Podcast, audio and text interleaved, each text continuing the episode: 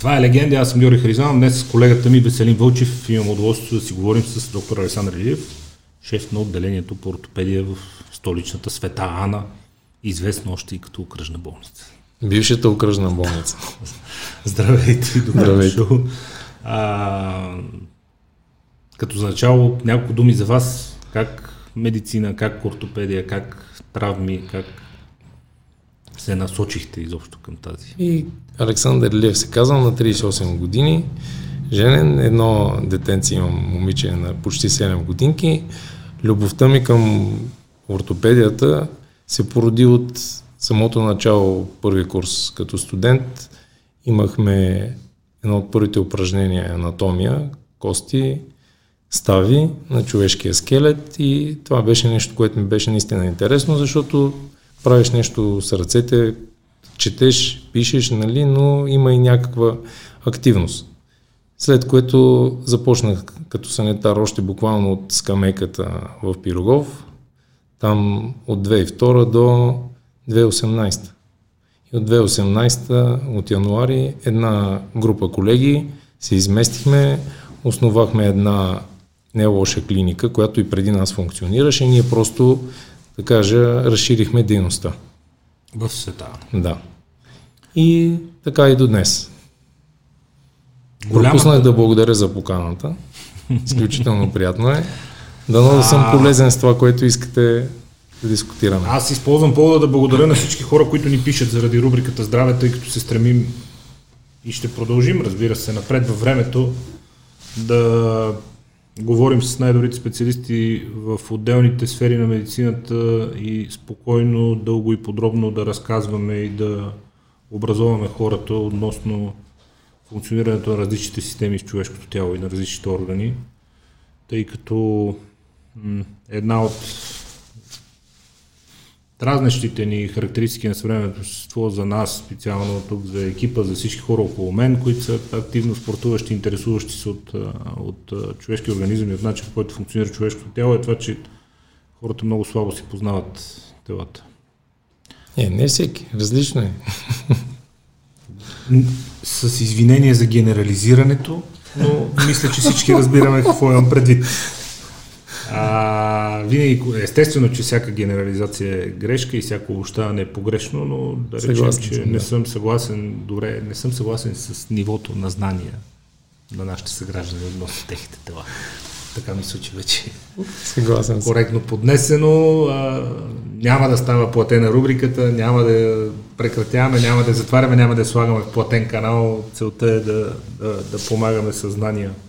А, голямата тема за спорта ставите и костите.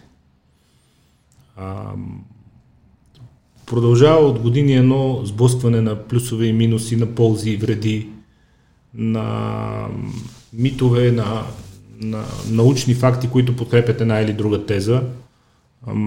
Скоро с, споделях с някой наш гост а, изследване на, на НАСА за костната плътност, при което астронавтите костната им плътност след 6 месеца престой в космоса намалява с 7-8%, тъй като тялото става много леко и човек, те образно го каза като шега, нали, че се превръща в риба, просто плътността на костите намалява, тъй като няма нужда, те не носят това тегло. Няма да, защото няма натоварване. Няма натоварване. Но това е причината. А, с помощта на упражнения с тежести са блокирали този процес, т.е. тежестите влияят, упражненията с тежести влияят благотворно върху костната структура, тъй като съпротивлението, усилието. Има, има Адекватно кръвоснабдяване. Каквато е и да било. Да, а, упражнения, а, те помагат очевидно, очевидно, доказано и то от нас, а не от а, някой фитнес ентусиаст за костната плътност. От друга страна, знаете, не тичай си, увредиш колената, тежък си, бягането уврежда, бягането изхабява и така нататък и нататък. нататък. Ако се обездвижиш, пак лошо. Ми, аз не съм съгласен. Къде са Трябва да се спортува. между спорта и здравето, специално на костите и ставите? Ами всичко е строго индивидуално. Не може да кажем е, на човек не спортувай, не тичай, не прави това, което си искал. Аз лично спортувам. Не съм активен спортист, да правя нещо специално. Играеме футбол с приятели веднъж или два пъти седмично, което е доста травматично. Голям процент. На път бях да кажа нашата рутина.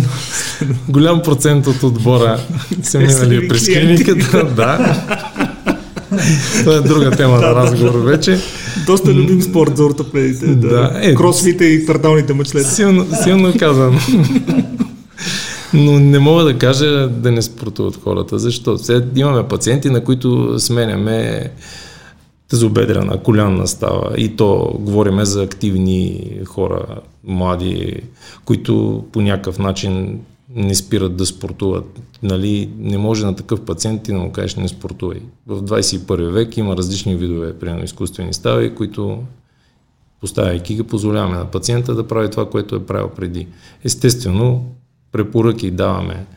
Не скачай, не клякай рязко, внимавай да не паднеш, риска е голям, но има пациенти, които и без изкуствени стави чупят кости, така че защо не? Всичко е строго индивидуално. Не мога да кажа на човек не спортува когато има такова желание. В моята практика за годините, които казах, мога да кажа, че имам пациенти над 90 години, които са активни. Не казвам активни спортисти, но са активни и се движат. Преди няколко дни оперирах една 85 годишна пациентка, сменихме и тазобедрената става. Жената тръгна и ме попита кога мога да отида отново на Витоша. Беше паднала на Витоша и си беше чупила кръка там. Може да прозвучи странно, но в моя практически опит изобщо не е така. Жената си ходи, няма никакви оплаквания. Естествено ще ползва някакъв вид четеки или някакво помощно средство, което е ползвала и преди, но тя има желание. Дадох ви пример нали, с млади хора и пациент на 85 години. Защо не? Напротив. Аз съм лекар, който карам хората да бъдат активни след всяка една наша интервенция. Защото ние работим изключително сериозно травматизъм, има политравматични пациенти, рехабилитацията и възстановяването е много важно. От инциденти, не от спорт. От различни, и от да, спорт, да. не само от инциденти. Е, политравматичен от спорт, трудно, това е някой скиор. Има различни спорта. Аз повечето съм ги практикувал, нали? жив съм, здрав съм. Сега им, имали сме пациенти с тежки травми с джетове. Това да. пак не е малко. Да. Много примери мога да ви дам. Най-вероятно. А, ставите обаче и хрущялните тъкани, къде са те в цялата история? Защото костите добре, плътността на костите добре, тонуса на целия организъм окей, движението е супер важно за психиката на хората, не случайно. Пристрастените към движение питат да. кога ще мога пак да, да, да ходя да, спортувам. Да. Да хормони на щастието, серотонин, тата, допамин, нормално. А, човек се пристрастява към движението и към удоволствието, което то оставя.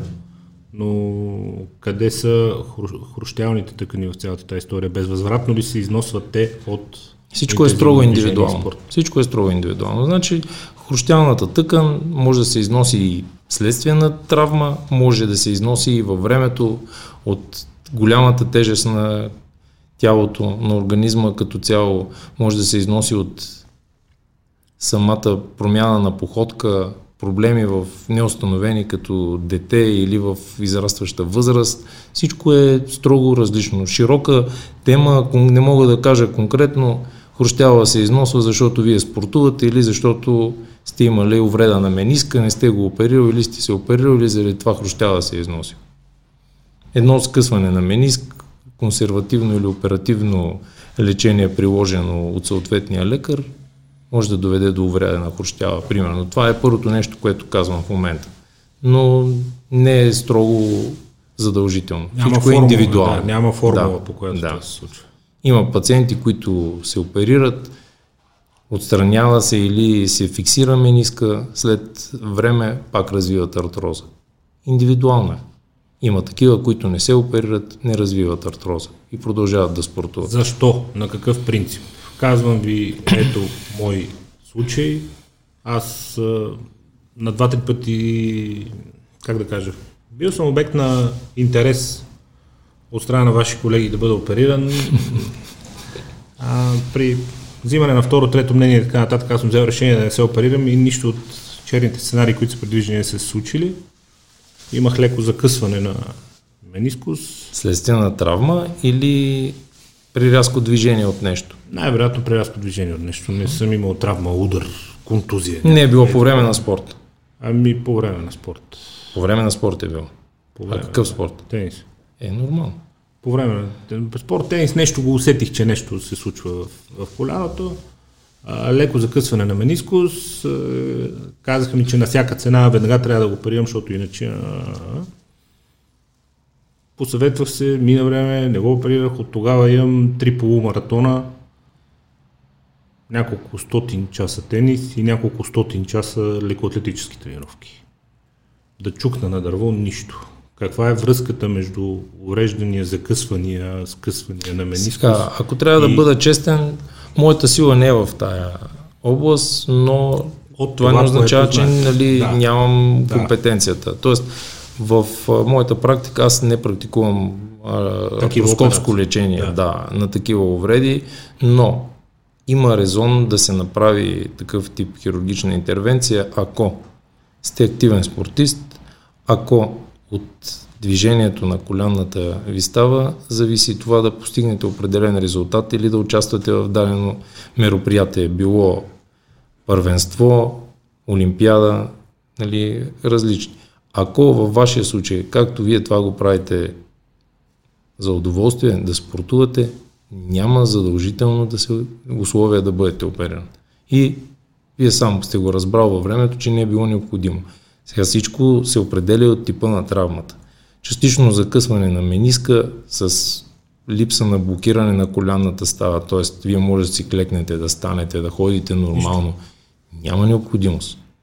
Удачно е не веднага. Лек дискомфорт от вътрешната страна, усещаш, че нещо там има и във времето и това изчезва. Така, удачно е да се направи ядрено-магнитен резонанс, Прави. с който ядрено-магнитен резонанс да бъде разчетен от колеги адекватни и компетентни, които като видят, казват има резон, няма резон, физиотерапия, опитвате, ако нещата продължават да не са окей, тогава тогава. вече наистина, да. Да. да.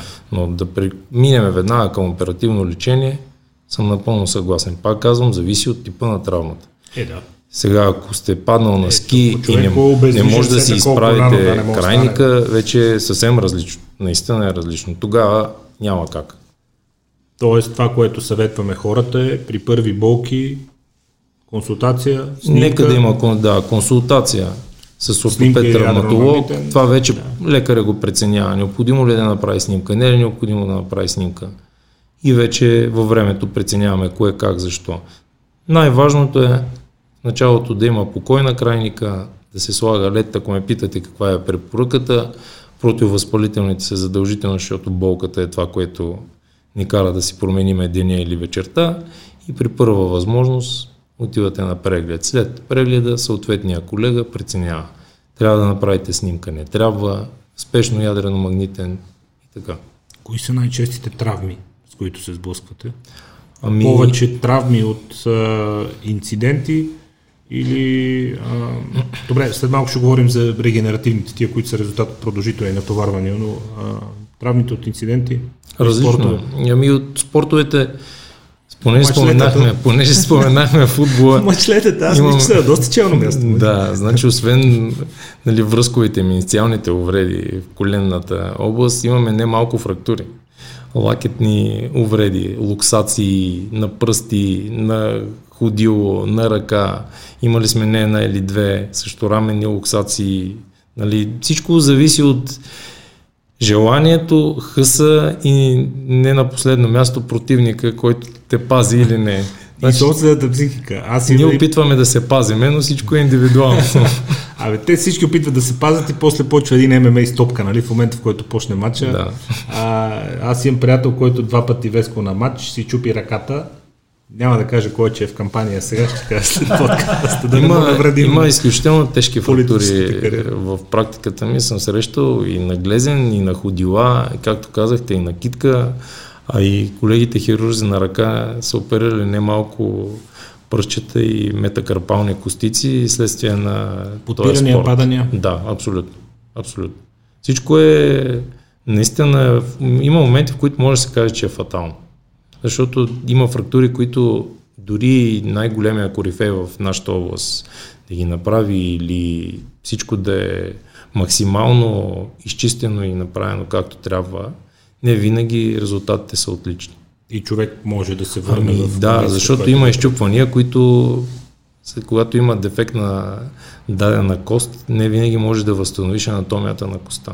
А резон нали, за оперативно лечение на такъв тип щупвания, примерно след, споменах, нали, гривнена, глезен, на лакетни стави, резон е да може тази става да продължи да функционира и пациента да е активен и да се върне към спорта. Колко вярно е а, това, че елитните спортисти успяват от практически невъзможни ситуации да излезат и да продължат да се състезават заради съвсем другия начин, по който се хранят, поддържат, възстановяват добавки, препарати и така нататък. За разлика от нормалните хора, защото аз съм виждал потрясаващи неща. В смисъл на Травис Пастрана, най-велики за мен е фристайлър, мотокросър. Историята на тялото му е по едно време дават една карта на скелета му, нали? 6 чупания, 8 чупания, да, 3 чупания, да. 2 изваждания, 3 чупания. Свирепо положението. Гробаря скоро го слушах кечиста. той заради някакви схващания весич по, гръб, по гърба е отишъл, вам болял го главата.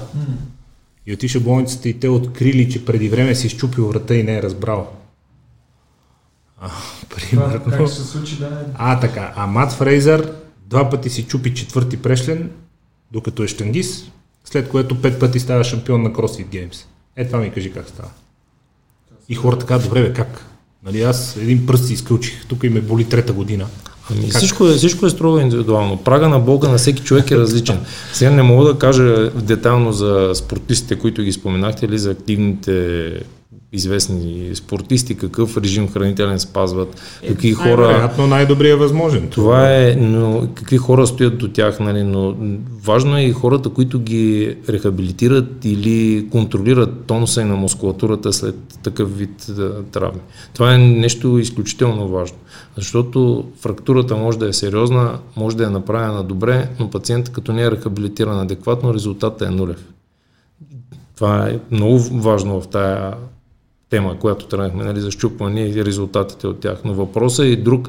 Ако той има желание нещата да се случат, въпросният спортист и активен и казва да, аз трябва да се върна и стане започне да ходи, нещата се случват. В моята практика оперирал съм немалко известни хора, сега нали, не да. чужденците, които споменахте, и всичко е индивидуално. Има хора, които на другия ден стават, искат да хвърлят патериците, но примерно не може, а има такива, които могат да ходят без патерици, но не искат. Има и психологически Въпрос момент. на воля. И да, защото има и фактора стрес. След такъв тип травма си задаваш въпроса, аз дали ще мога отново да направя всичко, което съм правил до сега. Воля, желание, когато има препоръката от съответния хирург, лекар, който е казал да, може да го направиш това нещо, ставаш и го правиш. Един единствен път си имал травма, сега като казвате за рехабилитацията се сещам нали, колко е важно. Деси, че една кост имах спукана тук на, на десния крак, тази основната кост дебелата се беше спукала долу от един инцидент. Да, просто беше спукана. Нищо, уж нищо. Глезена ми 16 цвята, няма стъпване въобще. И един месец бях с гипс, той каза 3 месеца, аз трета седмица му каза да го маха, после ми свой бутуш, който каза, че носи 6 месеца, аз на трета седмица усетих, че във фитнеса като върта колело не ме боли. Не мога да стъпа, но като върта колелото, това седналото не ме боли. Убих от въртене колелото. Защо? Беше ми изчезнал прасец за 3 седмици. Абсолютно. Изчезнал. Няма го. Няма го. Имаше един нормален крак и един кокъл нали? Аз първият полумаратон го избягах като реакция нали, на, на не, това. Не случайно, не случайно го казах, че възстановителният период е много важен. Изключително важен. Едно гипсиране на крайника, както казахте, атрофията след няколко дни е факт. Едно обездвижване на лакет, на рамен, на стави в рамките на 7 до 10 дни и е, всичко е много различно след това. Не говориме за сериозна травма, говориме за разтежение минимално или имало изместване на ставата, да, което е наместен, се е наместило от само себе си или някой е помогнал в фитнеса, примерно, не е нещо сериозно. И при една имобилизация После не е същото веднага. Всичко пак казваме индивидуално. Има хора, които толерират, други не толерират болката, има такива, които искат нещата да се случат, има други, които са пасивни и се страхуват. И психиката на човек е различна след травма. Имат ли основание хора, които спортуват редовно, тъй като една от молбите да направим епизод с Разбрах, да, на да. тема спортни травми от човек, който много обича да бяга. А, аматьорски състезателно, Разбрах, няма значение. Да. Има ли основания хора, които а, бягат и не усещат каквато и да било болка или дискомфорт, да се опасяват от скрити дегенеративни процеси, които напред във времето могат да ги ударят, ако към момента се чувстват окей. Има ли основание човек да се притеснява, докато всичко не, е наред? Не. Няма основание. Точка. Точка. Ми да. Значи, може да се притесняваме, ако възникне някаква болка от нищо, без да има травма, тогава е удачно да отидеме при ортопед, дали препоръчан, дали през личния лекар, това е вече строго индивидуално, и да потърсиме консултацията с него. Дали е редно да се направи рентгенова снимка или при прегледа да се преценява, че не е необходима такава. Няма резон да не спортуваме, защото ще износиме хрущява. В началото казах, имам пациенти, на които са сменени ставите и продължават с спорта. Естествено, не всеки от тях играе футбол, но имам някои, които са съди, на няколко пъти ме питаха, бе, докторе, не мога ли в селата поне на вратата, на вратата поне да пази. Да. Разрешил съм, казал съм, чакам ви отново, ако има проблем. Клиниката е, знаете къде да. е. Да. Имена няма да споменавам, но когато човек се чувства добре, сега, нали, не, връщаме се отново шегата на страна, няма резон да не предпазваме хрущява от износване, да не тичаме, да не спортуваме, защото може да го износиме. Има активни спортисти, които рано или късно стигат до нас, има такива, които никога не търсят нашите услуги, защото нямат проблеми. А и не винаги износването на хрущява е признак за това, че трябва да стигнем до смяна на става или до ортопед. Нямаме ли булковата симптоматика, живееме си живота и това е. Тоест, онази бабина, в добрия смисъл казвам, бабина деветина, а, абе ти сега си окей, ама внимай си ти натоварен, защото по-нататък изведнъж ще стане белята. Няма такова. Не е подкрепена. Всичко е индивидуално. Питате ме, това е моето мнение. Айде да го кажем така. Аз мисля така. В подкрепа на това, което казвате те в, в филма за Рони Колман, правих интервю с лекар, който в момента се опитва да му сглоби на ново гръбначен стълб. Аз не знам как да си изразя, на него гръбнака му е пропаднал в тази. И е една конструкция там много сложно изградена, прилича на скеля около сграда, която се строи. Те са едни пирони. Едни... Стабилизация се нарича. Да. Аз, като се сета име, но доктора каза, ами те много хора са идвали при нас с същото опакване и същото проблеми, без да са ставали от мистер Олимпия. Така е, абсолютно. Индивидуално е.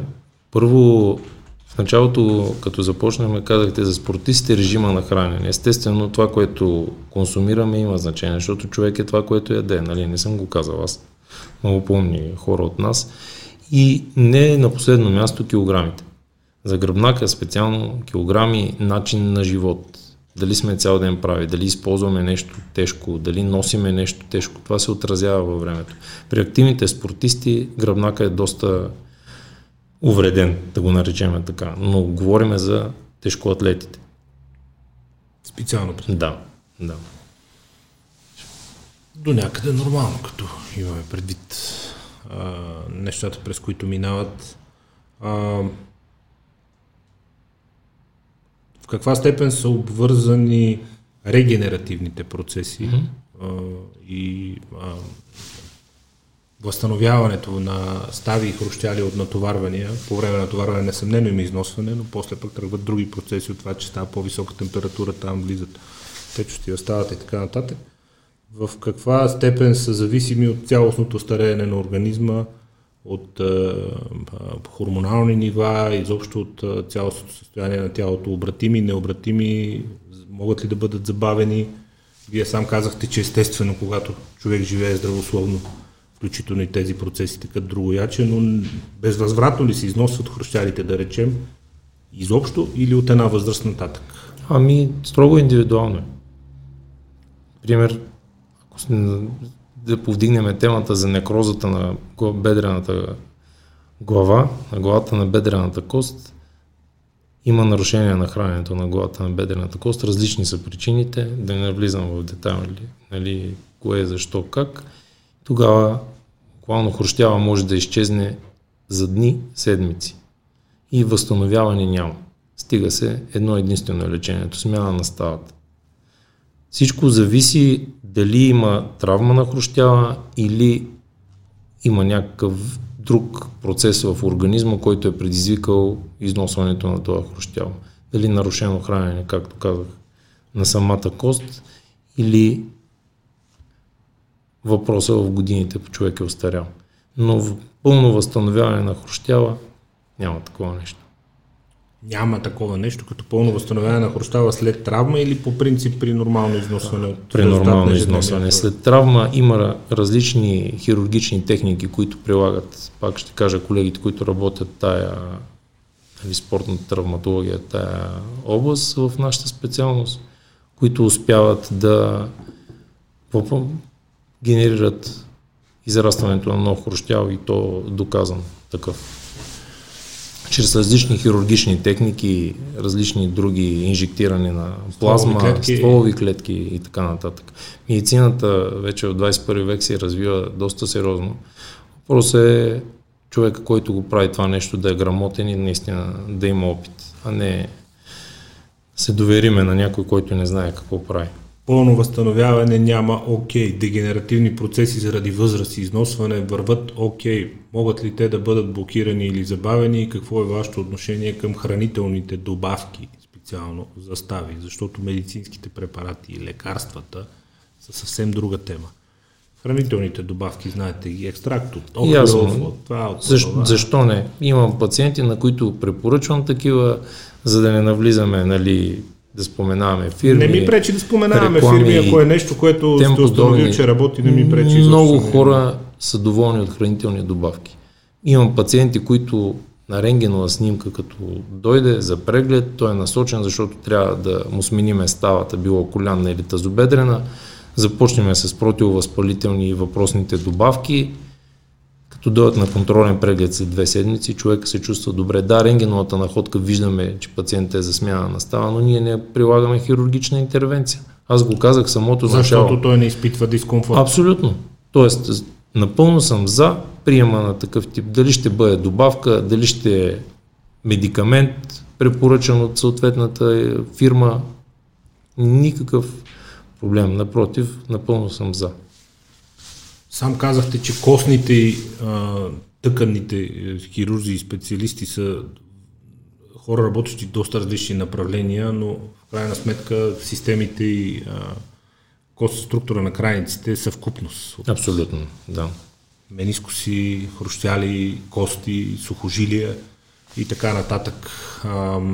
Една от най-честите травми, от които, за съжаление, много мои познати страдали, е скъсването на хилеса. Да. Казват, че се износва, казват, че му идва времето, казват, че човек ако не внимава. Как може човек да внимава за хилесовото сухожилие, да речем акорита, фартално мачле? Няма начин по който да се предпазим от това да скъсаме хилесово сухожилие. Такъв начин няма. Много ободряващо Значи, ако, ако, ще ви го кажа директно, значи, ако започнат болки, нали, говориме за спорт. Ако Болки, има травма, значи сега първо изключваме болката. Нямате оплаквания, няма проблеми с ахилеса, има травма, подхлъзнал сте се, паднал сте или дали е футбол, дали тенис, дали сквош, каквото и да било, рязко движение и ахилеса се е скъсал. Това е различно. Ако имате оплаквания в петата, в зоната на ахилеса, нали, към мускула на подбедрицата нагоре, и те продължават във времето. Тогава е удачно да намалиме спорта и да отиваме на ортопед да ни прегледа. Голям процент от хората имат сериозни проблеми с ходилата. Това се неглижира Предава времето.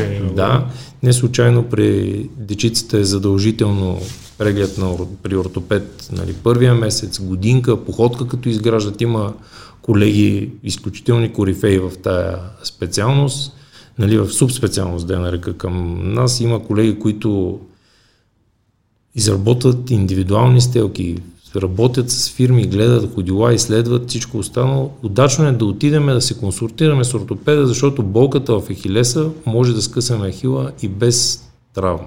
Тоест, затова казах, че не може да се предпазиме. Но когато има травма едно, когато няма травма е Но друго. пак ако отидем и се посъветваме, когато има болка, може да предотвратим скъсването. Задължително. Значи, Изостря се вниманието, може да, да, се ограничи. хубаво е да се изследва ходилото в такъв момент, да се види петата, има анатомични особености, могат да бъдат предадени генетично, има такива, които могат да се предизвикват и от а, неудобна обувка, но ходилото не трябва да бъде подценявано като проблем нали, при възникване на по, при, по проблем в ахила. Тоест ходилото е удачно да бъде изследвано. Има много хора, които имат сериозно плоскостъпие, неглижират го, в годините износват коляна, тазобедрена, гръбнак и си задаваме въпроса, ама откъде? Аз нямах проблем до вчера, ми нямахте, обаче никой не ви е обърнал внимание. На голяма част от дечицата им виждаме походката, че е променена, никой не обръща внимание от родителите, че проблема де-факто идва от ходилата. Затова казах, че е удачно. Има колеги, последните години направихме към нашата ортопедо-травматологична асоциация, българската, създадохме едно дружество по хирургия на глезен и ходило, което се развива в времето доста сериозно и смея да твърдя, че това е една голяма ниша вече, да не навлизаме нали, детално, но е хубаво, че имаме и това нещо в нашата страна. Аз тъй като вървя едричък и гледам да си пазя краката, нали? А, за всеки спорт различни обувки, съобразени с конкретния Абсолютно, спорт. абсолютно. Те и за бягане ги сменям на 6 месеца, в смисъл, независимо, че са нови, то се вижда просто, че почва леко се посплесква подметката. Те за бягане с по-дебели подметки, просто на 6-7 месеца ги сменям. Много ме е яд, защото тя реално още и нищо и няма, но ти виждаш, че вече тръгнала една деформация, която по-нататък може да се предаде. За добавките казахме... За да хила не довършихме друго, исках, щях да кажа. Значи, дали, като насочих нали, разговора към тема ходило, но дали е необходимо да се изследва ходилото, да се направят стелки, подложки, има различни, които се използват. Това щях да питам. Това, това вече го преценя съответния специалист, колега в нашата област, който ви е прегледал и решил. Тоест при деформации, погрешно стъпване, лошо стъпване, което може да навреди на системите по-нагоре по крака, вие препоръчвате стелки, подложки, Не казвам задължително трябва да направим стелка или да използваме подложка при болка в ахила. Има различни стелки, нали, индивидуални, има такива, които са готови, изготвени в магазините, се продават така нататък. Не говоря за това, говоря за друго. Отивате на преглед, колегата преценява. Установява се. Да, имате проблем с ходилото, имате проблем с ахила.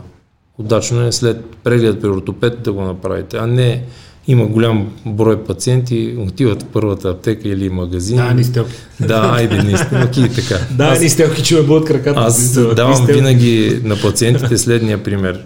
Носиш очила, нали? Да. Кой ти ги изписа? Колега лекар, ваш специалист. Ами, що не си ги купи сам? Ти, ти, ти ще дай ни очила. да. Същото е с слуха. Колко Има- диоптрен, колко да дадеш? Еми да, сега, имаш намален слух, отиваш при ушен лекар, той казва, имаш нужда от апарат, от лечение и така нататък. Не може сам да взимаш тия решения. Аз го казвам, защото мисля, че това е правилният начин да подходим към проблема. Всичко е индивидуално. Не може човек да го задължиш да го направи това нещо. Що ме е решил по този начин да го направи, отговорността е негова. Живота е строго индивидуално с решенията в човешкия живот. Тоест. Така. При липса на оплаквания и болки, а, интензивни разходки и интензивно бягане, никакъв проблем, не го спирите хора, няма проблем. Упражненията с тежести къде са? Тук.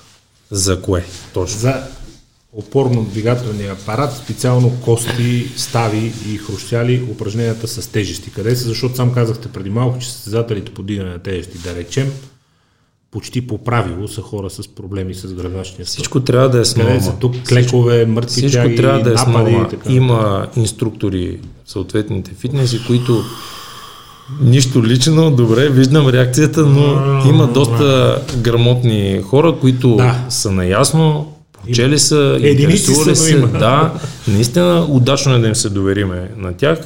когато тръгнем да спортуваме и да искаме да подобриме външния си вид. Когато вече искаме да покачваме килограми, да увеличиме мускулната маса, в един момент всеки един от хората, които го правят това нещо, знаят, че увеличавайки мускулната маса, коста няма как да стане по-голяма, както и сухожилията, които фиксират мускула да, и Но и се увеличава задачата.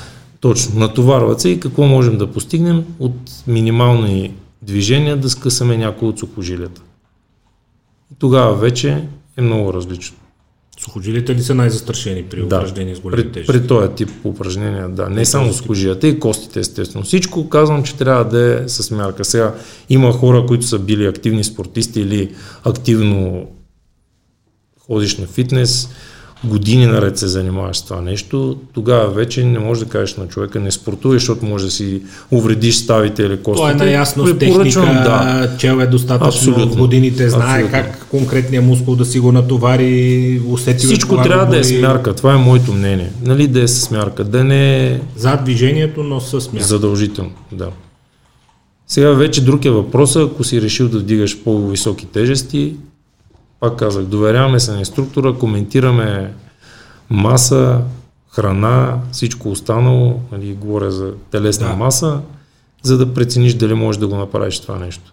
Естествено, във времето ставите със сигурност ще пострадат. Дали ще е само в областта на тазобедрените колените поредна, или гръбнака. Поредна оптимистична Ама няма, няма как. Няма как. Въпросът е доколко можеш да толерираш болката и това е. Е Явно съм генетичен късметлия някакъв, чукна на дърво. А, отношенията на мускулите и мускулатурата към травматичността в ставите и сухожилията. А, все по-ясно става последните години, не случайно непрекъснато подпитвам нали, за тренировките с тежести, че независимо какъв е спорта, който човек практикува, понякога, независимо дори каква е професията, която практикуваш, mm-hmm. имам професии, които изискват интензивни резки движения и така нататък. А, когато преди това е преминал през тренировки с тежести, риска за травми е много по-малък. А, едно от основните оплаквания в тениса и в голфа, което не е типичната контузия, е така наречен тенис лакет, който не е нищо повече от възпаление на залавните места на мускулите, които притискат някъде нерв и изпращат сигнал за болка, без всъщност да има увреждане на ставата. Да, да. Тоест тук проблема е в мускула. Ти нямаш тенис лакет, ти имаш тенис предмишница или тенис мускул на предмишницата. Нали? На лакета нищо му няма. Отношението на мускулатурата към травмите на ставите и сухожилията. Конкретно при тенисове лакет по, или? Да речем базови, базови неща, които биха свършили а, работа на всеки. Поддържите си мускулатурата в кондиция, правете упражнения специални за мускулите извън любимия ви спорт, не правете, помагат, не помагат, пречат. Задължително е хубаво да има една адекватна разгрявка при какъвто и да било спорт. Не от колата да хванем ракетата и да почнем, защото Немалко хора са идвали веднага след това при нас. Ясно защо. След първия сервис. Абсолютно. Удачно е да има добра загрявка. И това, което пак ще се върна, хората, които са там в залата или ни помагат, хубаво е съветваме с тях, да говорим с тях и да мислиме да правим нещата адекватно. А от мускула отношение към ставата, те са взаимно свързани. Тоест, скелета се движи благодарение на мускулите, т.е. костите и ставите се движат благодарение на мускулите и които ги предвижват. Нали? Извеждаме ли оттам уравнението здрави мускули са равни на по-здрави стави или на здрави стави или на здрави сухожилия, когато мускулатурата е укрепната и в добра кондиция? Да, може да го кажем и така, но пак ще кажа, всичко трябва да е смярка. Не е масата да е голяма. Да не се прекалено. Да, да не е голяма мускулната маса. Връщаме се на това. Всеки един активен нали, фитнес маняк да го наречеме или... Ма не само, вижте спринтьорите на как изглеждат. Смисъл, повечето от тях по принцип са с наднормено тегло по така наречения body mass index. Те са малко в сферата на затластението, което е супер смешно, защото няма нищо затластяват, а те му се виждат. Абсолютно. Кръвоносната система му се вижда през кожата. Исках да кажа, че нали, говорихме за хората, които обичат фитнеса и активния този тип спорт. Те знаят, че мускулната маса може да нарасне, но коста или сухожилието няма как да стане по-голямо. И тогава риска е голям от по-сериозна травма. Да, да не се претоварва с Абсолютно. Те го знаят най-добре. Всички да. го знаят това. Но здравия и тонизиран, трениран мускул е върви ръка за ръка с абсолютно, абсолютно. здравите стави и. Така е. Митовете около храненето, свързани с костите и с сухожилието. Млечните храни. Пийте мляко, яще сирене, вътре има калци. По реакцията ли да съдя или да доразвиваме темата? И ако изпие по 20 кила мляко на ден. Филми на журу, които особено хранене, казват, че млякото пък отнема калци. Аз ако Отнема, да, да. Отнема, да. Взима го и си тръгва. А да повдигнем ли темата, има ли мляко изобщо ли това, което пиеме, дали е мляко? А, аз съм ходил в Мандър, по-добре да няма повдигаме. Много е трудно да я различиш от циментов завод. В смисъл, положението е... И аз съм бил в Мандра, знам за какво става на въпрос. значи, на нито един от пациентите, които съм лекувал с различни фрактури, било то оперативно или не, не съм препоръчал да яде повече сирене или кашкавал, или да пие прясно или да консумира кисело мляко, за да има повече калци. Всичко е строго индивидуално.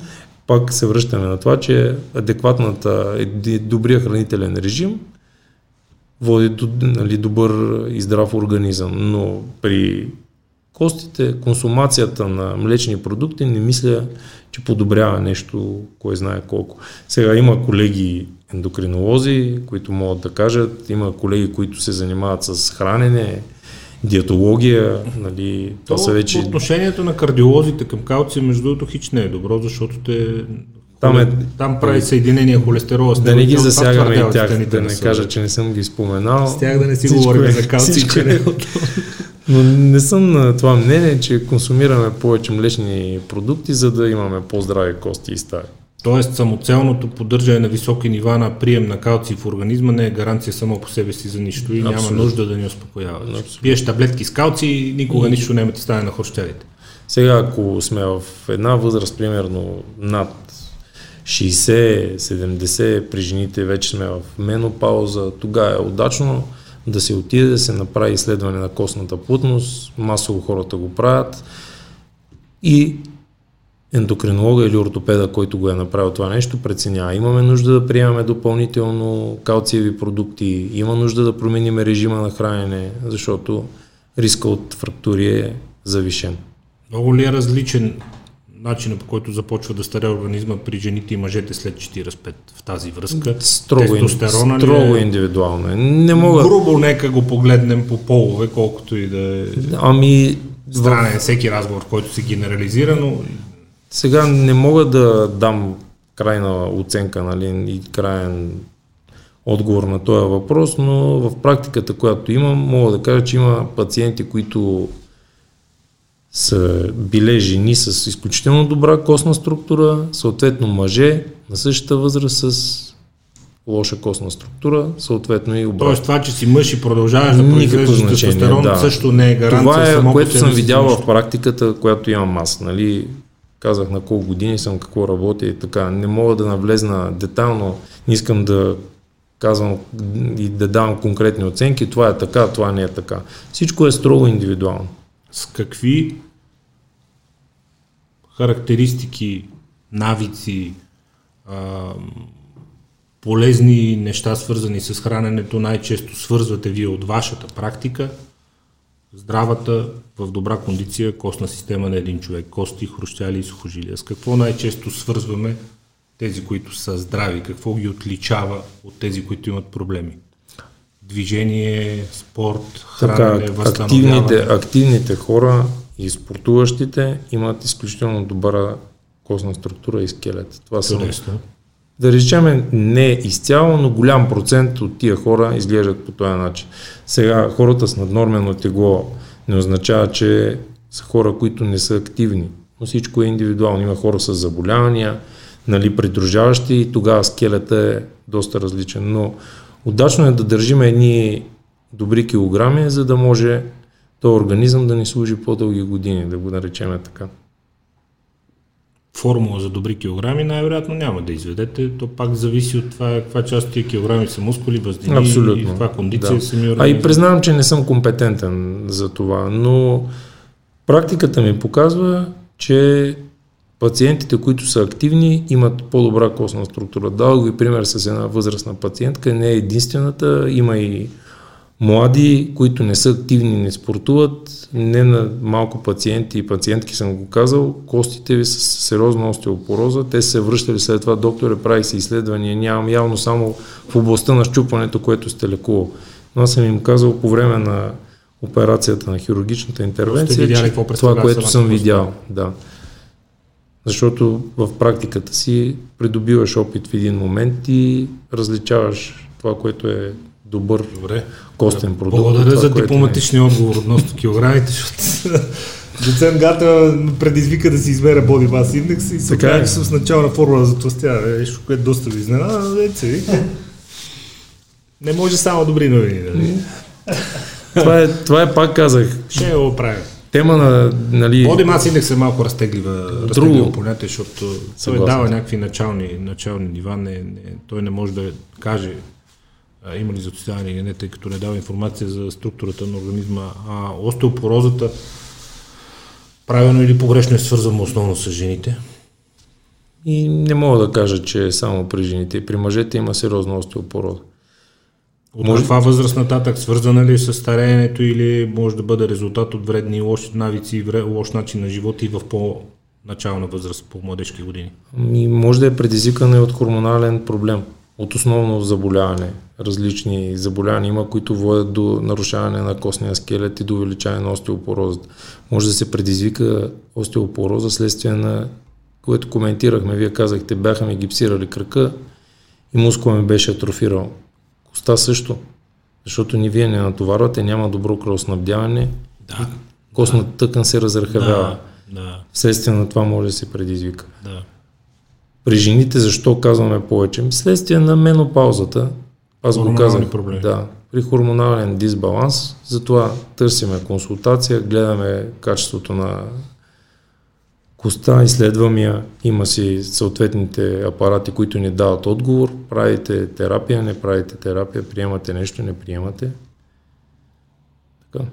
Ние привилегировани ли сме, мъжете? нашия тестостерон, защото то като с обвързването на остеопорозата с менопаузата показва, че това е фактически голямата промяна там. Ами при жените, да речеме, да, има този момент, но пак казвам, всичко зависи от човешкия организъм като цяло. Ако сте здрав, нямате предружаващи заболявания, не мисля, че трябва да разделяме мъже и жени, за да кажем, да, при жените има повече остеопороза. Може ли да започнем лека по лека да говорим покрай стволовите клетки, а, пептиди последните години много навлезаха в спорта, специално във възстановяването, които насочват вещества към травмираните райони, облегчават болката, създават регенеративни процеси. Много напредна науката. Може ли да говорим за необратими травми вече? За нелечими травми? Признавам, че нямам опит с стволовите клетки и нали, резултатите от тях винаги чисто, вървим чисто теоретично, назад, чисто теоретично. Света, това, което чуваме от западния свят, вече правят чудеса там, така че рано или късно и това ще дойде. Тук най-вероятно и че специалисти като вас. Има много колеги, които работят Супер. в България, Супер. да, и занимават се с това нещо, имат не лоши резултати. Аз пак казвам, не съм човек, който прилага подобни методики, но да, защо не има колеги, които имат не лоши резултати. Всичко трябва да се провери, резултатите да се видят и всеки да си каже това, което е придобил като опит в годините. На този въпрос не мога да кажа и да бъда нали, крайен да, не, дали се възстановяваме след дадена травма с съответно през кварталните мъжлета. Може ли спокойно да кажете на хората, ходете, ритите смело, каквото и да си струшите, аз мога да ви го правя. Няма травма, с която не мога да се справя. Не, такова нещо не мога да кажа на никой. Защо? Напротив? Напротив, сега, напротив, съдействам на всеки с каквото мога, дали ще е от нашето квартално мъжле или с друг начин дошъл при мен. Това, което правя в моята практика и нали, ако обърнем разговора към мен с какво мога да помогна, че се опитвам да не вредя. Това е нещо, което... Е добро начало, но звучи да. много скромно. Не скромно, напротив, реално е. Опитвам се да правя неща, които имам самочувствие, че мога да правя. Не се опитвам, а по-скоро правя това, което имам самочувствие, че мога да направя. Или увереността, нещо, което виждам, че не мога да направя, че не е в компетенцията ми, го насочвам към друг колега или специалист, който знам, че ще свърши удачно това, което трябва да се реши като проблем. Вие до травмата и лечението на самата травма на коста ли се ограничават? До кога продължава ангажимента и работата ви с вашия пациент? Тоест след 2-3 седмици, ако дойде да каже, бе, боли ме нещо, не зараства и така нататък, това ваш проблем ли или бива пренасочен към колега? Всеки един пациент, който съм оперирал, лекувал, както и да било, винаги идва при мен. Проблема се опитвам да го реша, стига той да е доволен и да иска да дойде отново при мен. Ако не е доволен, няма как да го върна отново. Но няма такъв момент, проблема вече не е мой, не идва и при мен. Напротив, опитвам се да бъда максимално полезен на хората, които са имали контакт с мен и са опитали да ми се доверят или съм спечелил доверието им. Проследявам, виждам доколкото мога и доколкото има обратна страна и изпълнение на препоръките, които съм дал. Колко често ви търсят хората за превенция? За съвети, които да получат от безспорен специалист, които да предотвратят контузия, а не с които да лекуват контузия, травма или каквото и било друго? Ами, рядко. По-скоро ме търсят, когато има. Това е добре травма. за бизнеса, май. Да. Извинявам се не, циничния подход. Тук не, тук не става въпрос за бизнес. Тук става въпрос за начин на мислене. Сега израза, има, има хора, които, нали, казахте, превенция, има хора, които се притесняват, идват, казват, аз активно вдигам тежести или активно тичам, имам моментни болки, това може да ме притеснява и тогава коментираме какви са болките, от какво са, кога се появяват, и мислиме варианти за тяхното предотвратяване. Но такива, които да дойдат в кабинета или да ме потърсят за превенция на някакъв вид травма, рядко. Да не кажа почти никога. По-скоро се появяват нали, специалността ортопедия и травматология, т.е. те идват при нас след травмата, не преди. Удачно е, защото засегнахме тази тема, да има една добра профилактика. Нещо, което съм казал не веднъж, нали, когато се става дума за превенция, удачно е да има една адекватна профилактика. Не говорим само за ортопедия и травматология, говорим на човешкия организъм. Всяка една фирма, знаете, където и било какъвто и да било бизнес да практикувате, да имате каквото и заведение да работите, в каквато и сфера, е удачно да имате профилактични прегледи, които да са адекватни и на тия профилактични прегледи се извършва това, за което ме питахте. Превенцията от проблема. Пристан. Но всичко е индивидуално. Сега има хора, които мислят, че това е редно, има такива, които казват, бе, аз съм добре, защо да ходя? Ами, с тази цел се прави този профилактичен преглед. Да видим дали ще продължиш да си добре. Да не малък брой пациенти, като ги приеме с щупване или с артроза или какъвто и да било вид травматизъм или нещо, което го е довело при нас в отделението, откриваме и придружащи заболявания, които те не са знаели, че ги имат. Които може би са довели да. или допринесли. Не говориме за фрактурата, но има пациенти, които не знаят, примерно, че имат високо кръвно или че имат диабет. Ето, ако не знаят, че имат диабет, проблеми с крайниците започнат, нещата не са... Различно е, но пак казвам, е... удачно е да има профилактика. Профилактиката е това, което прави превенцията адекватна. Какво представлява профилактиката?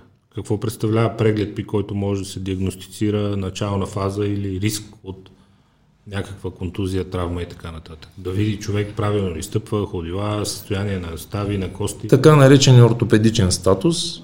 Сега говорим и за различни възрасти. Нали? Да. Млади, възрастни, един ортопедичен статус на пациента, в който ние установяваме, казахте, дали ходи правилно, дали е адекватна походката, дали има изкривяване на гръбнака, дали има проблем с ставите, това е което можем да видим на този профилактичен преглед. Дали има дефицит в движения, предизвикан от нещо, травми или нещо, което е имало вродено, но не го е притеснявало и в един момент се появява този проблем.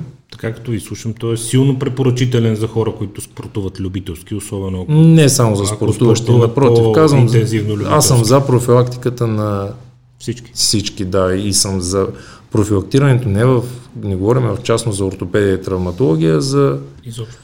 като цяло, за човешкия организъм. дадох пример нали, за заболяванията, които са в други специалности и сфери. А за спортуващите, те спортуват всеки ден, така че профилактиката е най-малкият проблем пред тях, мисля. По същество това са хора, които по принцип по-добре си познават телата, свикнали са, знаят кое как им реагира. Определено е така. На какво, Да. само че пък и там стават и по-големите бели, нали? За Всичко съжаление. трябва да е смярка. Върнахме се пак на това, нали? Всичко, което е Баланс. смярка, да, няма да има проблем. Гаранция няма от нищо, ясно е, но удачно е да бъдем предпазливи. М, препаратите, които върват ръка за ръка с спорта напоследък, все повече и повече, един от проблемите, които се изтъкват по отношение на стероидите, е, че изсушават, много стават по-сухи сухожилията и по-сухи ставите. Има ли въобще такова понятие? Колко е важна хидратацията за, за хрущявите и за ставите, тъй като знаете, че освен един от основните стремежи на бодибилдери, на фитнес модели и така нататък е непрекъснато да са много сухи, в смисъл с много ниско ниво на подкожна вода, за да изглеждат добре на снимки, да има хубава сепарация, да им се виждат вени. Това е, това е вече пак тема, която аз не мога да Леко изкажа да. да, компетенция, защото това е въпрос на хора, които се занимават с хранене и Това е хора, които според мен са минали отвъд, отвъд нормалното. Те са в търсене на някакъв супер максимум, нали, още малко по-слаб, още малко по-чист, но казват, че това силно увеличава, в смисъл дехидратацията, така да го кажем. Да, Има препарати, които водят до дехидратация. Дехидратацията от своя страна повишава риска от травми на, страв... на ставите и абсолютно. Така е, напълно съм съгласен Ето, с това нещо. така да го да, кажем. така е. Има такова нещо. Абсолютно. Да. Изсушаване на. Изсушаване не, но дехидратация, както използвахте думата, да, има такъв момент. Затова удачно е, както ги нарекохте хората, които преминават отвъд границата, да се консултират с компетентни, които да им помагат да стигат до тази граница и да не я прескачат. Но това е нещо индивидуално. Не можем да навлизаме вече в народопсихологията и да казваме това е правилно, това не е правилно. Окей, това е по отношение на стероидите, защото Да. има такива случаи, има и не са слухове, а да речем, знае се за някои от фитнес легендите, които тежки контузии претърпяха точно заради това. Стремежи им непрекъснато да са в максимума и оттам почват проблеми веднага и то състави изходили, а не с мускули. Именно поради постоянната дехидратация. М, Растежният хормон. Стволовите клетки е ясно, че вече широко се използват. Вълшебни свойства се приписват на растежния хормон. Вие бихте ли приписал вълшебни свойства на растежния хормон по отношение на регенерирането на стави и сухожилия? Ами, нямам опит. Намирате ли релация между нивата на растежен хормон и по-млади организъм по-бързо ли се възстановява? Това е един от показателите. Ако по-млад човек по-бързо се възстановява, много хора казват, това е заради онова. След 45 години намалява производството, по-бавно се възстановяваш. Да кажем, че нямам практика и практически опит с това нещо и не мога да отговоря да или не на този въпрос. Дипломатично. Да, да. Добре, по наблюденията, които имат. Добре, може да изведем логиката тогава, че заради има някаква релация, заради която може би, без да препоръчваме на никого да приема растежен хормон, но има такава релация, тъй като младите хора по-бързо се възстановяват от идентични травми в сравнение, да речем, с 20 годишни човек, в сравнение с 60 годишни човек. Пак ще кажа, че е строго индивидуално. Всичко зависи от вида на травмата, мястото, което е засегнат. Не може да изведете такава права зависимост. Напълно. Супер, Да, супер. така Окей. мисля. Да не разчитат хората на това, Да, че на вълшебно растежния хормон. Да. Добре. А на какво друго да не разчитат хората по отношение на предпазването от травми? Кои са най-големите битове за неща? Разбрахме за млечните продукти, нали? Приема на калци. Тъпчи се с калци по цял ден и костите са винаги здрави. А, на какво друго да не разчитат хората? Защото това е един от митовете. Като Други прием, митове, които казват, че ако правиш еди какво си, няма да се контузиш. Най-честата митология, с която вие сте се сблъсквали. Митология говоря. Неверни неща. не съм се сблъскал с така. Не съм... Не мога да кажа, не прави нещо, за да не се случи еди си какво. Връщна, върнахме се на момента, нали, дали да спортува човек, защото ще износи хрущява над ставите. Напротив, спортувайте и бъдете активни. Превенция или крайност, да кажа, не, да не правиме това, а да, за да не стане друго, няма такова нещо. Студът. Да. Студът. Преди години, спомняте си, на, пак в добрия смисъл, нашите баби, не стои на студено, не сядай на цимента, ще ти настинеш, ще ти се простудиш, костите ще ти заминат, че почне да те боли. В същото време, последните години криотерапии, ледени вани, всичко живо след усилие и натоварване се бухат в едни ледени вани, в едни криотерапии. Да. Вие сам казахте, служете лед. Да, но... Каза че студа помага. Пак но... ли зависи от дозирането на студа? Когато всичко, когато всичко е смярка, е напълно нормално да помага. Ваните и нали, криотерапията, която коментираме, я прилагаме с някаква цел. Тоест тя има... Каква е целта? По-добро кръвноснабдяване на конкретния крайнинг зона? При травма. Изобщо? При травма поставянето на лед или така наречената криотерапия е за цел да не увеличи хематома и отока, който възниква следствие на да. разкъсване на съдове да. или тъкани.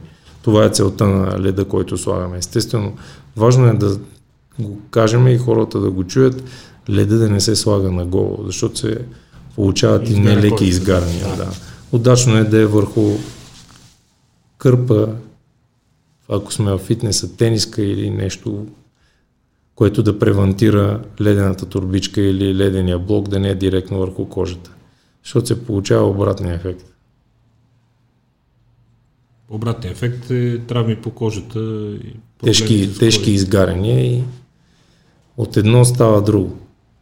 Тогава проблема може да стане доста по-сериозен. Аз се заблях веднъж крил сауната и си бех тук на прасеца ми остана. Та направо се залепва. Не, не, не, не. Тя на криосауната от едни дюзи влиза течния азот, се превръща в газ. Той е течен вътре в системата и през едни дюзи влиза и се превръща в газ. И ти си длъжен, те ти казват, да вътре да самия ти се въртиш на една платформа вътре в криосауната, за да може да не си изложен непрекъснато на дюзите, нали? да си променяш позицията тяло спрямо дюзите. Какво съм се заблял, какво съм правил, излизам, да, нещо усещам на прасеца тук, пипам го, то стана олет такова, твърдичко. и после твърдичкото омекна и после си остане едно петънце, две-три седмици си стоя. Ма, не. От еми, а изчезна ли или не? Изчезна. Е, значи изчезна, махна се. Не? То е така е химическо изгаряне, просто замръзна местото. Ама много е, защото си пипаш кожата и то е на твърда такова седи лече, да видиш, викаш. Получиш хипотермия. да, Хубаво, че не сте го усетили веднага.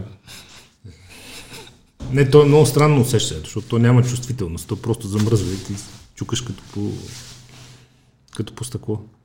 Аз си кожа. Твърдена. Забавни неща. Не, аз не гледам да опитваме всякакви работи. А каква е ролята, да, всъщност, освен травмите за износването на ставите и всъщност за това да се повреждат на затластяването? Всъщност, на килограмите? На килограмите, които един човек носи, така да се каже. Товара, mm-hmm. който има нали, от пренаднорменото тегло, натоварва нали, тежестта, т.е. надвишеното на норменото тегло притиска съответните триещи повърхности и по този начин се изнесва, износва по-лесно хрущява. Увеличава триенето. Е. Това е. Увеличава триенето. А... Той го каза Body Mass Index, но... Да.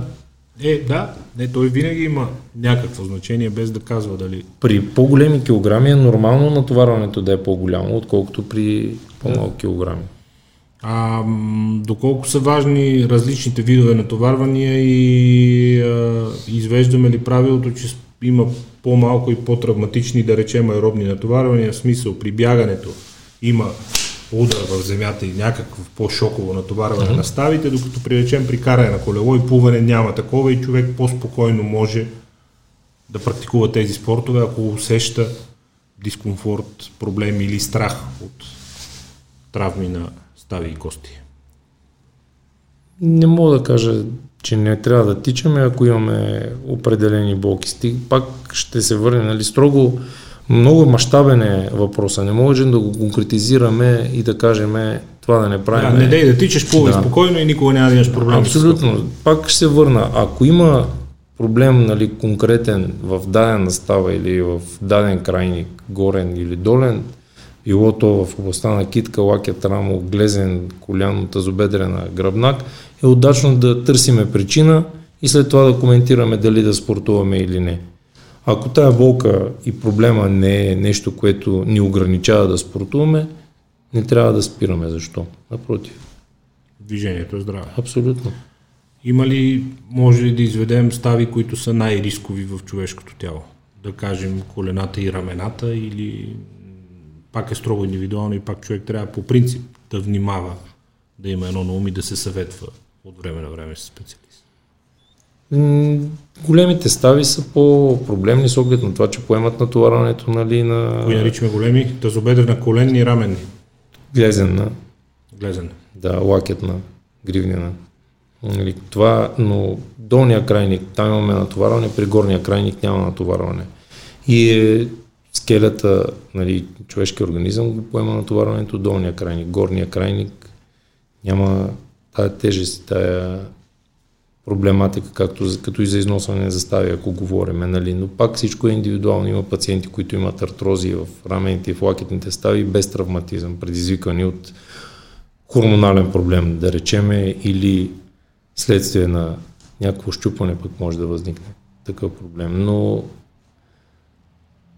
големите стави са по-проблемни, да речем. Но пак ще кажа, не може да бъде конкретика. Не може да кажем, да, това е така, това не е така. Индивидуално е.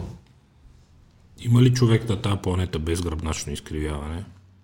Който да е перфектният гръбнак, като види така, ей, ево, ето, то, вижте, гръбнак като слънце. Ами не мога да кажа дали има такъв, но пък мога да кажа... Ако има до сега не, не мога да, но мога да кажа друго, че има такива, които видимо имат изкривяване или проблемен гръбнак на снимка или при ортопедичен преглед, но пациента няма оплакване. Защо? Нали, отидохме от едната в другата да. крайност. Да, да, да. Нали, за това като Обратното говорим. на съвършен да, гръбнак. Защото един съвършен гръбнак, нали, като стойка, като мускул, като нали, рентгенова находка и картина, не винаги означава здрав, Здрав гръбнак. Абсолютно. Има пациенти, които имат процентни изкривявания, но нямат проблеми. Така, Това че- е точно като Диана долу. Значи тя има е такъв гръбнак, е така изкривен, ама като змия. В смисъл и ми показваше даже рентгенова снимка и като отишла, отишла в ор- ортопедията и казали, ма вие сте спешна операция, как живеете така? И тя вика, ми аз в смисъл нямам Аз някакви, си така. нямам някакви конкретни опаквания и не се и вижда да е супер изгърбана нещо. Пък Не. в случая, смисъл има, ама като змия е така. така Адаптира се. Тя ако да, се адаптира мускулатурата, ако не се притискат нерви, М, Гръбнака е доста сериозно доста сериозна тема. Не е точно така. Ако има сериозно изкривяване на гръбнака, както той да ни даде пример с вашата колежка, че тя няма проблеми, окей, но има хора, които наистина страдат, защото за гръбнака е фиксиран и гръдния кош. все пак. Така. И главата, Да. Не на който му е важно. Вътре, вътрешните органи при едно сериозно изкривяване на гръбнака могат да се засегнат и вътрешните органи, така че... А това само с оперативна намеса ли Това ще я да питам и аз. А, Или с такива работи като косметически Йоги, така гимнастики. Космо зависи, зависи в каква възраст говориме. Значи при младите, нали, при деца, при юноши, подрастваща възраст, това може, казвам може, не казвам, че при всички успяваме да се постигне с кинези и физиотерапия, но при възрастните, вече когато имаме един деформитет по-сериозен, тогава много по-трудно е корекцията или По-трудно е да Достигане на- говорим по естествен път, движение, Да, гимнастики и да, така нататък. Да. От там нататък курсети, операции, какъв е... Значи това е... Зависи от фазата и от вида. Да, значи това е вече една сериозна субспециалност в нашата специалност на ортопедия и травматология, където нещата и резултатите са наистина сериозни. Имат много добри постижения, но рисковете са и големи. Граничиме в тая област с неврохирургията, защото, знаете, в гръбначния стълб се намира и гръбначния мозък, така че не е толкова просто, така да го наречем. Значи космодиска от рекламите не, не върши тази работа, за която го представя. не, не, той, гледай, виж, той с това, Няма- че а, масажира и за пов- повишава температурата, там може да ти разкара някакви болешки, в този смисъл не е... Индиви, индивидуално е, но пак казвам, зависи от проблема, който има. Нямам опит с а, космодиск, както нали, казвате, дали е добър или не, не мога да кажа, но всичко е индивидуално. Щом... Аз имах възрастен роднина, който много обичаше да го носи. Аз си го обяснявам с повишаването на температурата и с това, че увеличава кръвноснабдяването. Нали? Най-малко заради триенето и притискането на тия зони. И това в някаква степен облегчава някакви болки и някакъв дискомфорт. В този смисъл аз съм окей, нали? но едва ли ще реши какъвто и да било проблем. Как се решават проблеми с тежко гръбначно изкривяване? Какви са най-честите начини, по които се решават такива проблеми, ако, както казахте и вие, са решими? Значи, първо много важно е диагностиката. Това е най-важното в гръбначната патология, адекватна графия, вече скенер, магнитен резонанс, нали, зависимост от нивата и след това пристъпваме към преценка. Хирургична намеса, консервативно лечение, дали ще бъде с физиотерапия, дали с други процедури, където споменахте, или използване на корсети различни, пак казвам, зависи от една адекватна диагностика.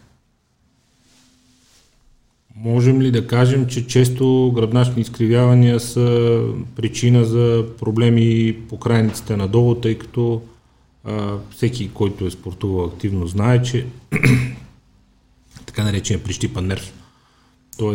нервен спазъм около 3, 4, 5 прещен на дългия гръбен мускул, като се получи спазъм на мускула и притиска някакъв нерв, то се предава надолу през крака, през коляното до глезена. И смисъл, близко е до лъкъла след това, че ако имаш някакви проблеми с гръбнака, може да ги усетиш през болки с крайниците, без въобще да се сещаш, че имаш проблем с гръбнака. Ако е предизвикване на следствие на травма, то е проблем, който казахте, нали, с изтръпване или болки отгоре травма- надолу. Да, но по-скоро Мускулен обратното. спазъм. Аз знам, че ще ми мине след 2-3 По-ск- дена, но по-скоро- много неприятно. По-скоро обратното започва отдолу нагоре. Нали? И се връщаме на темата Нали? за ходилата и диагностиката. Защото натоварването започва от нали, ходило, казахме глезена, колянната, тазобедрена и оттам вече гръбнаката да стигнем до раменен пояс и както вие казахте, не на последно място и главата. Ами на някои хора им е доста важно, дали други очевидно не сега използват по предназначение. Не, Да. да. Тоест проблема с гръбнака може да е следствие и на проблеми с посочените стави, но пак ще се върна на това да имаме една адекватна консултация и преценка от специалист откъде и защо идва този проблем. Съответно, това се случва при една добра анамнеза и един адекватен отговор от страна на пациента и диагностика. Какво означават блокажите на прешлени? Тези изпуквания, които чуваме около гръбначен стълб, около стави сутрин, човек като загрява, като тръгне да се раздвижва. Блокажи на прешлени. По-скоро искате да кажете Това е- разместване между прешлените. Това така е израз, кажа? който използват масажисти и рехабилитатори. Не някак, когато нещо ти изпука, че си имал блокаж там. Изпукам да значи гърба. това. Не, не е блокаж на прешлена, а по-скоро на дисковете, които се намират между Така. прешлените. Оттам, ако е възникнал проблем, и те успеят мануално, т.е. чрез даден вид терапия или с релаксиране на мускулатурата, да стигнат до решаване на проблема. По този начин, да, но прешлен да го репонираш или... Трудно мога масажисти размести прещените по късна А, Ако се върнем на темата за гръбнака, това, което мога да кажа, че адекватно е добрата мускулатура на гръбнака, по-добър стабилизатор, да речеме, от мускула за гръбнака няма. Това е нещо, което съм видял и научил вече в годините, които практикувам тази специалност. Тоест, поддържане на в добра форма на мускулатурата на гръбнака. Говориме, Гърба. да, въобще, нали, защото но говориме за хора, които нямат сериозни проблеми. С сериозни проблеми, да било то следствие травма или изкривявания, Разбира се, Вече си има да прави мъртва теория. Да. Да. да. А, декомпресията, разтягането след тренировка, приписват му се почти чудодейни средства по отношение, ако не на възстановяването, то на предпазването от травми на ставите. Човек да се увисне хубаво, за да се облегчи капсулата на рамената става, да се направи декомпресия да. на гръбначните прешлени, това набиване на гръба в резултат на дигането на тежест и после като увиснеш да се получи а, едно облегчаване на цялата тази система. Вашето мнение? Напълно съм за, но не използвам термина декомпресия или... Еми не знам, защо така се наложиха. Не знам, може би от рехабилитатори или от масажисти от там и да такива... Не... Съгласен съм с това. Тоест, не да увисваме, нали, за да разтеглиме ставите, но пак ще се върна на това. Една адекватна загрявка, ако говорим за конкретен спорт, преди или след спорт, ми е въпроса. Въпросът е преди. Прието е, че след спорт пък някакъв стречинг, точно такива висенета, опъваници, разтяганици, да се махне напрежението в мускула от ставата. След спорт не виждам да има сериозно напрежение на мускула и на ставата. След спорт? Да. При фитнес и бодибилга не, не е така, защото там знаете, че се работи по зони и реално съответният мускул е почти предървен до степен човек трудно да си движи крайника, т.е. всеки стречинг е добре дошъл, за да махне това напрежение човек да, ами, да не, не случайно между съответните упражнения има пауза и загрявка. Не е ли така?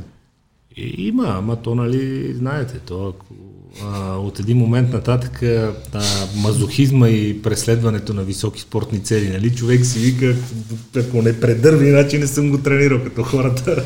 Пак се връщаме Бой, на това всичко, не мога да мърдам. Всичко да е с, всичко да е с смях. Да, да. да. да а, в а, здравословно хранене ясно, поддържане на тегло в норма ясно. Натоварвания, които са съобразени с особеностите на конкретния организъм, спокойно може човек да спортува всичко и е препоръчително да спортува всичко, докато няма болешки, ясно. А, това с калция го изговорихме, студа е полезен за кръвообращението и така нататък, без да се прекалява, разбира се какви други начини на превенция може да в нормалното си ежедневие човек да, да, да използва, за да предпазва ставите и костите си. Хидратацията разбрахме, че е много важна също. Друго сещате ли се, например, вижте, с което хората могат сами да са си полезни, преди да им се наложи да идват при вас?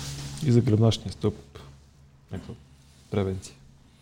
Гръбначния стоп, да, много дълга тема с превенцията. Също е ми не, нещо конкретно друго. Изборихме доста неща. Не мога да кажа нещо. Може би една лечебна физкултура. Защо не? Под, е, не говорим някакви конкретни упражнения, но така наречената гимнастика сутрин, вечер. Да. Има хора, които я Като практикуват. Минимум, да. Като има Като хора, минимум които... движение. Аз познавам възрастни хора, които години наред, под... не искам да не се изразих правилно. Айде, познавам хора на по-големи от мен, така да ги наречем, нали?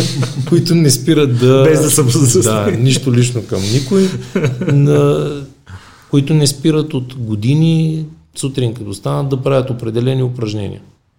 Но то, това е въпрос на всекидневен туалет, да го наречем. Е, залежа си умря, знаете, на село. е, не е така. Еми, Факт е, да, че един от да, симптомите на това, че да. човек се предава вече, каквото и да значи, това е като спре да се движи. Не? А, доколко вредни за, специално за гръбнака са новия тип активности и начин на живот, който се наложи да възприемем в последните години. Колата в офиса, на бюрото, в колата. Има ли това значение или ако човек изпълнява един определен минимум от движение, говориме няколко хиляди крачки, mm-hmm. един час спорт с приятели, може да е спокоен, че ако прекарва останалото си време в автомобила или на бюрото, няма да нанесе вреди върху опорно-двигателния си апарат. Напълно съм за това да има активност, нали, ако сме, То може да компенсира ако сме по-статични нали, от работата, която имаме, ако работиме, сега масово хората работят home office, ясно защо, Нали, или ако работата ни е такава, че сме цял ден на стол и трябва да сме по-пасивни, е повече от препоръчително да има активност. Защото сега зависи от а, работното място, дали, от стола, на който стоиме, от статичността, нали, степента на статичност.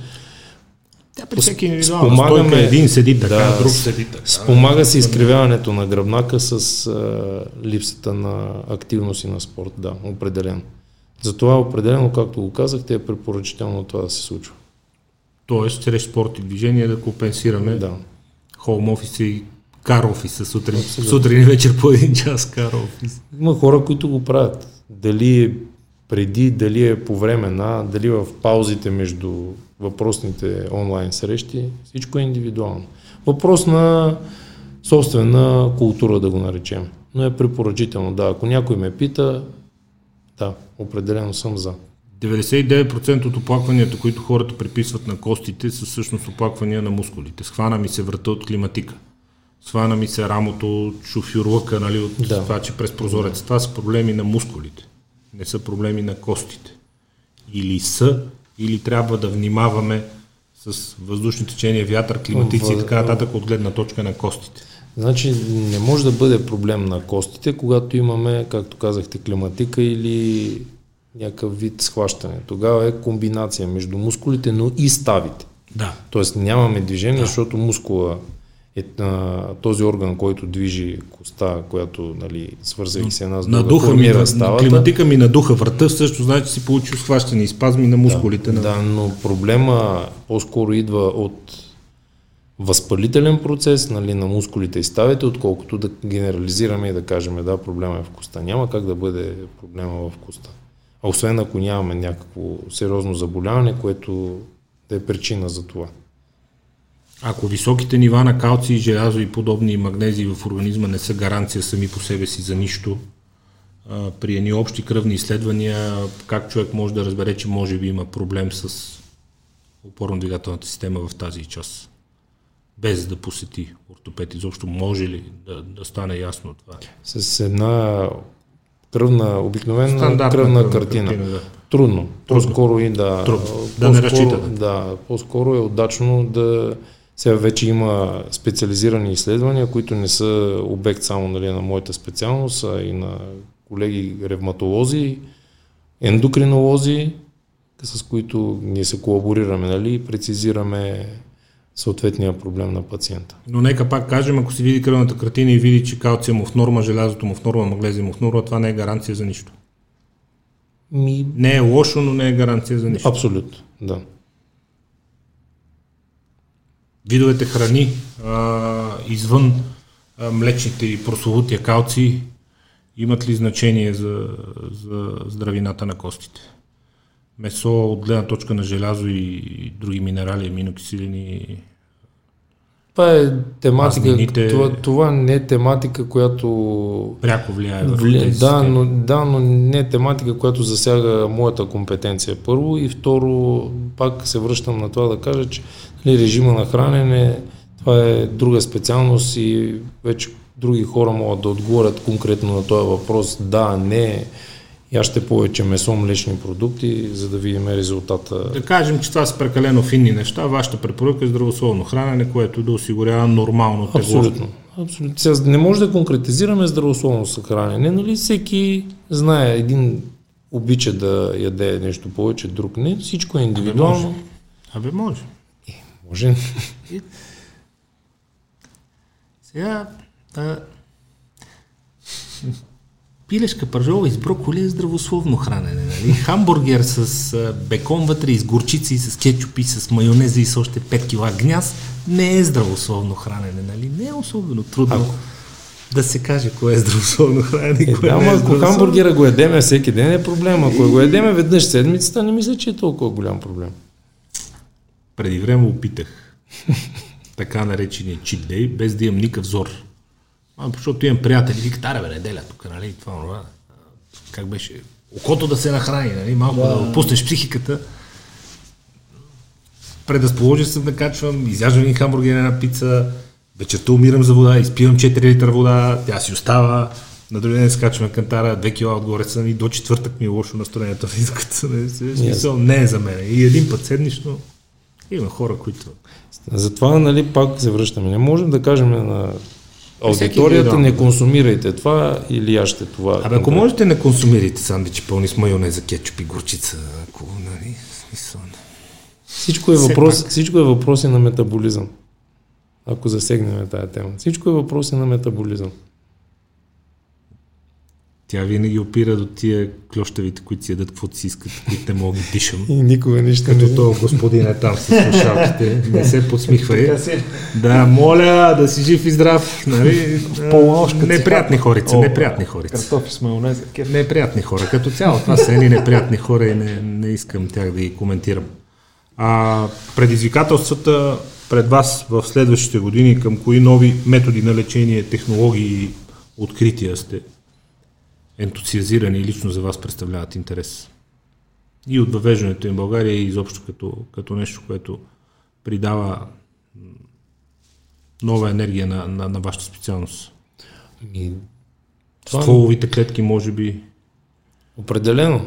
Пак казах, аз нямам компетенция Да, да, да. там, нали, но определено това е нещо, което е навлязло, не навлиза и в България не е от вчера, напротив от години резултатите са, пак казвам, нали, не лоши, като човек активно извършващ хирургични дейности, това, което мога, нали, мога да кажа, че минимално инвазивната техника и минимално инвазивните методи за лечение на определени фрактури или смяна на стави е нещото, което наистина ме въодушевява и се стремиме да имаме този начин на лечение и да го практикуваме всеки ден. Защото резултатите са наистина много различни. Наистина са много различни. При един минимално инвазивен достъп за смяна на тазобедрена става възстановяването на пациента е едно, не искам да засягам, нали, да навлизам в тая конкретика, защото темата е много дълга, но възстановяването е индивидуалното чувство на пациента да е по-активен още на следващия ден след артроза е много положително, така да го наречем. И в моята практика имам пациенти, които са оперирани с един или с друг метод и определено минимално щадящите методи за лечение са по-добрия вариант на лечение. Сега всичко е индивидуално, не може да кажем, че всеки пациент може да бъде опериран така. Като лаик питам, развиват ли се технологиите там, защото чухме много първо Определено. титан, после магнези, пък сега, пък вече, пък нещо максимално близо вече до естествения хрущял като покрития. М, не са, не са спрели да се развиват в това отношение. Конкретно въпросът е за импланти и видове стави или Имплантите и видовете стави, изкуствени стави, така да речем. Богата гама, нещо, което не можем да кажем да това е най-доброто. Има добри, добри, по-добри, най-добри. Ня, за най-добри за мен няма, но има добри и по-добри, да, така да го наречем. Но развитие има определено сериозно. Плюс е, че мога да кажа, че на нашия пазар и в България има достъпно всичко за българския пациент, което го има и по света. Супер. Да. Има ли го достъпно като лекарска експертиза? Може ли спокойно Като да кажете, ниво? че сте на нивото на колегите? Значи, не веднъж съм го казвал. В, не говоря за нашата болница, говоря за нашата специалност. Има колеги, които са на световно ниво. Имена, не искам да споменавам някой конкретно, за да не засегна друг. Те са ясни, щом ги ценят и викат да четат лекции и да изнасят презентации по света, значи, т.е. канят. Значи няма какво да коментираме. Нивото в нашата специалност наистина сме да твърдя, че е световно. Сравняваме си часовника постоянно с а, западните страни, с Америка и това, което виждам като резултат е определено така. Супер. Смея да твърдя, че нивото в специалността е наистина високо. Супер. Все пак всичко е строго индивидуално. Не искам Разбира се. Нали, да бъда крайен, но нивото наистина е световно. А на въпроса, това, което ме мотивира да работя, това, което работя, ако мога така да го преформирам, въпрос е резултата от добре свършената работа. По-голямо удоволствие лично за мен, значи аудиторията и хората могат да си помислят каквото искат, всеки има право на нея, тези, които ме познават, знаят. Резултата от това, което сме направили, защото аз не мога да кажа съм направил, защото ние сме екип Да. в нашата специалност, като започнете от санитар, сестра, асистент, конкретните колеги нали, в нашата екипна работа, анестезиолози, специалисти, други консултанти. Така, резултата от добре свършената работа е нещо, което определено ме зарежда и ме кара на другия ден пак да бъда там. Защото ако започнем нали, травматизма, говорихме за политравматизъм, един пациент с една политравма, това да не можеш най- обикновения туалет да не можеш да свършиш и да излетанеш от леглото, да отидеш до банята, е влудящо и влияе на психиката, не на малко хора, нещо, което не трябва да подценяваме. И когато този човек го види, че той се е изправил и стъпил дали с патериците вече или без тях, удоволствието лично за мен е неописуемо. Това ви мотивира? Това Определено. Ви... Наистина това е нещо, което Супер. Да се, нали, ако коментираме това, до кога стига лечението на пациента, до кога той може да идва при мен постоянно, аз ги викам на контролни прегледи определени дни, месеци, нали, след травма или хирургична интервенция, за да видиш резултата, който си искал да постигнеш, дали е така. Всичко пак казваме индивидуално. Въпрос на желание. Няма два еднакви организми. Да, абсолютно, да. Но това е нещо, което ме зарежда определено. Не само развитието и нивото в специалността, добрия резултат, така да го наречем. Удоволствието от резултата. Удоволствието, да. добре свършената да. работа. Да, да използваме това а, доста наложило се назад в а, годините клише. А, първо много ви благодаря за отделеното време. Пожелавам ви да съхраните мотивацията, енергията и удоволствието, с което работите и с което говорите за професията си. Благодаря. Но, Аз благодаря за поканата. на хора, които обичат това, което правят. Надявам съм да съм бил полезен нали, на вашата аудитория и на хората. Това, което мога да кажа, че да си обръщат внимание хората като цяло, нали, като говорим за травматизъм, спорт, пак се върнем на профилактиката. Вече всичко е индивидуално, кой как живее. Това е. Обръщайте си внимание, съветвайте се с специалисти, търсете съветите на специалисти по възможност преди да е, преди да е станал някакъв проблем. Повечето проблеми са предотвратими. Бъдете отговорни към телата си. наистина обръщайте се към доказани специалисти, когато търсите съвет за това как да сте по-здрави, да живеете по-добре и по-дълго време да бъдете активни и да може да изпитвате удоволствие от живота заради това, че сте свободни да се движите и да бъдете активни. Доктор Александър Илиев, шеф на ортопедията на Света Ана, за мен беше удоволствие. До скоро. Всичко добро.